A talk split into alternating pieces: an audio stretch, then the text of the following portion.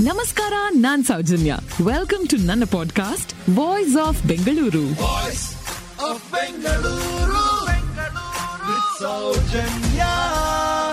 Shrikrishna ಪರಮಾತ್ಮ ತನ್ನ ವಿಶ್ವರೂಪವನ್ನ ತೋರಿಸಿದ್ದು ಕೆಲವೇ ಕೆಲವರಿಗೆ ಮಾತ್ರ. ಅದರಲ್ಲಿ ಈ ಒಬ್ಬರನ್ನ ನಾವು ನೆನೆಸ್ಕೊಳ್ಳೋದು ಮರುಭೂಮಿಯಲ್ಲಿ ಮಾತ್ರ. ಮಹರ್ಷಿಗಳು ಗೌತಮ ಋಷಿಗಳ ಬಳಿ ಅಧ್ಯಯನ ಮಾಡಿದಂಥ ಮಹಾ ತಪಸ್ವಿ. ಅಪ್ರತಿಮ ಗುರುಭಕ್ತಿ ಗುರುಗಳಿಗೂ ಅಷ್ಟೇ ಶಿಷ್ಯ ಅಂದ್ರೆ ಅಷ್ಟೇ ಪ್ರೀತಿ. ಅದಕ್ಕೆ ತಮ್ಮ ಮಗಳನ್ನ ಗೌತಮ ಮಹರ್ಷಿಗಳು ತಮ್ಮ ಶಿಷ್ಯರಾದ ಉತ್ತಂಕ ಮಹರ್ಷಿಗಳಿಗೆ ಕೊಟ್ಟು ಮದುವೆ ಕೂಡ ಮಾಡ್ತಾರೆ. ವರ್ಷಗಳು ಉರುಳತ್ವೆ ಶ್ರೀಕೃಷ್ಣ ಪರಮಾತ್ಮ ಕುರುಕ್ಷೇತ್ರ ಯುದ್ಧದ ನಂತರ ಪಾಂಡವರಿಂದ ಬೀಳ್ಕೊಂಡು ವಾಪಸ್ ದ್ವಾರಕೆಗೆ ಪ್ರಯಾಣ ಬೆಳೆಸ್ತಾ ಇರೋ ಸಮಯದಲ್ಲಿ ಉತ್ತಂಕ ಮಹರ್ಷಿಗಳ ಭೇಟಿಯಾಗುತ್ತೆ. ಕುಶಲೋಪಚರಿಯ ನಂತರ ಕೃಷ್ಣ ಹಸ್ತಿನಾವತಿಯಿಂದ ವಾಪಸ್ ಬರ್ತಿರ್ಬೇಕು ಅಂತ ಊಹಿಸಿ ಉತ್ತಂಕ ಮಹರ್ಷಿಗಳು ಅತ್ಸರಿ ಕೃಷ್ಣ, ಪಾಂಡವರು ಮತ್ತೆ ಕೌರವರು ಹೇಗಿದ್ದಾರೆ? ಅಂತ ಕೇಳ್ತಾರೆ. ಅವರಿಗೆ ಕುರುಕ್ಷೇತ್ರ ಯುದ್ಧ ನಡೆದಿರೋದು ಗೊತ್ತೇ ಇರೋದಿಲ್ಲ. ಕೃಷ್ಣ ಸಂಧಾನಕ್ಕೆ ಹೊರಟಿದ್ದಾನೆ, ಅಷ್ಟೇ ಅವ್ರಿಗೆ ಗೊತ್ತಿದ್ದು. ಸಂಧಾನ ಮುಗಿಸ್ಕೊಂಡು ವಾಪಸ್ ಬರ್ತಿರ್ಬೇಕು ಅಂತ ಅನ್ಕೊಂಡಿರ್ತಾರೆ ಇವರು. ಆಗ ಕೃಷ್ಣ ಹೇಳ್ತಾನೆ, ಉತ್ತಂಕ ಮಹರ್ಷಿಗಳೇ, ಸಂಧಾನ ಯಶಸ್ವಿ ಆಗಲಿಲ್ಲ. ಕುರುಕ್ಷೇತ್ರ ಯುದ್ಧವೇ ನಡೆದೋಯ್ತು ಕೌರವರೆಲ್ಲರೂ ಅಳಿದು ಹೋದ್ರು. ಪಾಂಡವರು ಮಾತ್ರನೇ ಉಳಿದಿರೋದು? ಅವರಿಂದ ಬೀಳ್ಕೊಂಡು ನಾನೀಗ ದ್ವಾರಕೆ ಕಡೆ ಪ್ರಯಾಣ ಬೆಳೆಸಿದ್ದೀನಿ ಅಂತ. ಉತ್ತಂಕ ಮಹರ್ಷಿಗಳಿಗೆ ಇದರಿಂದ ಸಿಕ್ಕಾಪಟ್ಟೆ ಕೋಪ ಬರುತ್ತೆ. ಕೃಷ್ಣ ಅಲ್ವಾ, ಪಾಂಡವರಿಗೆ ಸಹಾಯ ಮಾಡಿರ್ತಾನೆ.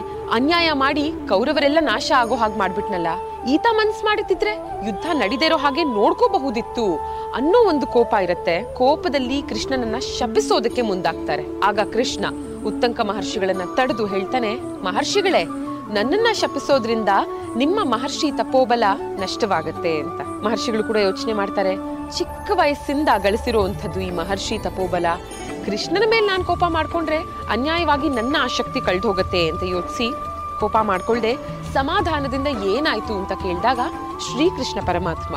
ಮೊದಲಿಗೆ ಉತ್ತಂಕ ಮಹರ್ಷಿಗಳಿಗೆ ಅವನ ವಿಶ್ವರೂಪವನ್ನ ಪರಿಚಯ ಮಾಡಿಕೊಡ್ತಾ ಭಗವದ್ಗೀತೆಯ ವಿಭೂತಿ ಯೋಗದಲ್ಲಿ ಹೇಳಿರೋ ಹಾಗೆ ಪ್ರಪಂಚದ ಅಷ್ಟೂ ವಿಶ್ವ ವಸ್ತುಗಳು ತಾನೇ ಅನ್ನೋದನ್ನ ಪುನಃ ಶ್ರುತಪಡಿಸ್ತಾನೆ. ಆಗ ಉತ್ತಂಕ ಮಹರ್ಷಿಗಳು, ನನಗೆ ನಿನ್ನ ವಿಶ್ವರೂಪದ ಪರಿಚಯ ಏನೋ ಮಾಡಿಕೊಟ್ಟೆ ಕೃಷ್ಣ. ಆದರೆ ನನಗೇನಾದರೂ ಯೋಗ್ಯತೆ ಅನ್ನೋದಿದ್ರೆ ನಿನ್ನ ವಿಶ್ವರೂಪದ ದರ್ಶನ ಮಾಡಿಸ್ತೀಯಾ? ಅಂತ ಕೇಳಿದಾಗ ಶ್ರೀಕೃಷ್ಣ ಪರಮಾತ್ಮ ನಗನಗುತ್ತಾ ಅದಕ್ಕೆ ಒಪ್ಪಿ ಅರ್ಜುನನಿಗೆ ತೋರಿಸಿದಂಥ ಅದೇ ವಿಶ್ವರೂಪವನ್ನ ಉತ್ತಂಕ ಮಹರ್ಷಿಗಳಿಗೆ ಕೂಡ ತೋರಿಸ್ತಾನೆ. ಶ್ರೀಕೃಷ್ಣ ಪರಮಾತ್ಮನ ವಿಶ್ವರೂಪ ದರ್ಶನವನ್ನ ಪಡೆದಂಥ ಕೆಲವೇ ಕೆಲವರಲ್ಲಿ ಇವರು ಕೂಡ ಒಬ್ರು. ಧನ್ಯತಾ ಭಾವ ಉತ್ತಂಕ ಮಹರ್ಷಿಗಳಿಗೆ ಬಹಳ ಖುಷಿ ಆಗುತ್ತೆ. ಧನ್ಯೋಸ್ಮಿ ಅಂತ ಹೇಳಿ ಒಂದಷ್ಟು ಶ್ಲೋಕಗಳನ್ನ ಹೇಳಿ ನಮಸ್ಕಾರ ಮಾಡ್ಕೋತಾನೆ ಅದೇ ಸಮಯಕ್ಕೆ ಶ್ರೀಕೃಷ್ಣ, ನಿನಗೆ ಇನ್ನೇನು ವರ ಬೇಕೋ ಕೇಳ್ಕೋ ಅಂತಂದಾಗ ಮಹರ್ಷಿಗಳು ಹೇಳ್ತಾರೆ, ಅಯ್ಯಯ್ಯೋ, ಎಲ್ಲಾದ್ರೂ ಉಂಟೆ. ನಿಮ್ಮ ವಿಶ್ವರೂಪ ದರ್ಶನವನ್ನ ಮಾಡೋದಕ್ಕಿಂತ ಹೆಚ್ಚಿನ ವರ ಏನಾದರೂ ಇದ್ಯಾ? ಇನ್ನೇನು ಬೇಡ ಅಂತಂತಾರೆ. ಆದ್ರೆ ಕೃಷ್ಣ ಒಪ್ಪೋದಿಲ್ಲ. ಏನಾದ್ರೂ ವರ ಕೇಳ್ಕೊಳ್ಳೇಬೇಕು ಅಂತ ಪಟ್ಟು ಹಿಡಿದು ಕೂತಾಗ ಆಯ್ತು ಅಂತ ಹೇಳಿ ಉತ್ತಂಕ ಮಹರ್ಷಿಗಳು ಒಂದು ವರವನ್ನ ಕೇಳ್ಕೋತಾರೆ. ಅದೇನಂದ್ರೆ, ನಾನೀಗ ಮರುಭೂಮಿಯಲ್ಲಿ ಇದ್ದೀನಿ ಕೃಷ್ಣ. ನಮ್ಮ ಜನರೆಲ್ಲ ನೀರಿಗೋಸ್ಕರ ಬಹಳ ಒದ್ದಾಡ್ತಾ ಇದ್ದಾರೆ. ನನಗೆ ಬೇಕು ಅಂತ ನಾನಿನ್ನ ಸ್ಮರಿಸಿದಾಗ ನೀರನ್ನ ನನಗೆ ಅನುಗ್ರಹಿಸ್ತ್ಯಾ ಕೃಷ್ಣ? ಅಂತ ಕೇಳಿದಾಗ ಕೃಷ್ಣ ತನ್ನ ವಿಶ್ವರೂಪವನ್ನ ಉಪಸಂಹರಿಸ್ತಾ, ನೀವು ಯಾವಾಗ ನನ್ನ ನೆನೆಸ್ಕೊತಿರೋ ಆಗ ನೀರು ನಿಮಗೆ ಸಿಗತ್ತೆ ಅಂತ ಹೇಳಿ ಆಶೀರ್ವಾದ ಮಾಡ್ತಾನೆ. ನೀನು ನೀರಿಗಾಗಿ ಅಪೇಕ್ಷಿಸಿದ ದಿನ ಮರುಭೂಮಿಯಲ್ಲೂ ಜಲಪೂರ್ಣವಾದ ಮೋಡ ಕವಿಯುತ್ತೆ. ಅವು ಮಳೆ ಸುರಿಸಿ ಶುದ್ಧವಾದ ನೀರನ್ನ ಕೊಡುತ್ತೆ. ಅನ್ನೋ ವರವನ್ನ ಕೊಟ್ಟು ಕೃಷ್ಣ ಮುಂದಕ್ಕೆ ಸಾಕ್ತಾನೆ.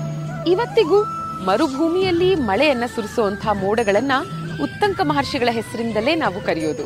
ಉತ್ತಂಕ ಮೇಘಗಳು ಅಂತ ಅಥವಾ ಉತ್ತಂಕ ಮೋಡಗಳು. ಇಂಗ್ಲಿಷ್ ಅಲ್ಲಿ ಉತ್ತಂಕ ಕ್ಲೌಡ್ಸ್ ಅಂತ ಕೂಡ ಕರೀತಾರೆ. ಇವರೇ ನೋಡಿ.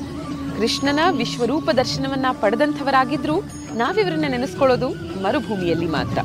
ಇದು ಉತ್ತಂಕ ಮಹರ್ಷಿಗಳ ಕಥೆ. ಥ್ಯಾಂಕ್ ಯು ಫಾರ್ ಲಿಸ್ನಿಂಗ್ ಮುಂದಿನ ಎಪಿಸೋಡ್ನಲ್ಲಿ ಮತ್ತೆ ಸಿಗೋಣ. ಈ ಪಾಡ್ಕಾಸ್ಟ್ಗೆ ಸಬ್ಸ್ಕ್ರೈಬ್ ಆಗಿ ವಾಯ್ಸ್ ಆಫ್ ಬೆಂಗಳೂರಿನ ಸಂಚಿಕೆಗಳನ್ನ ಮಿಸ್ ಮಾಡದಿರಿ. ನಮಸ್ಕಾರ.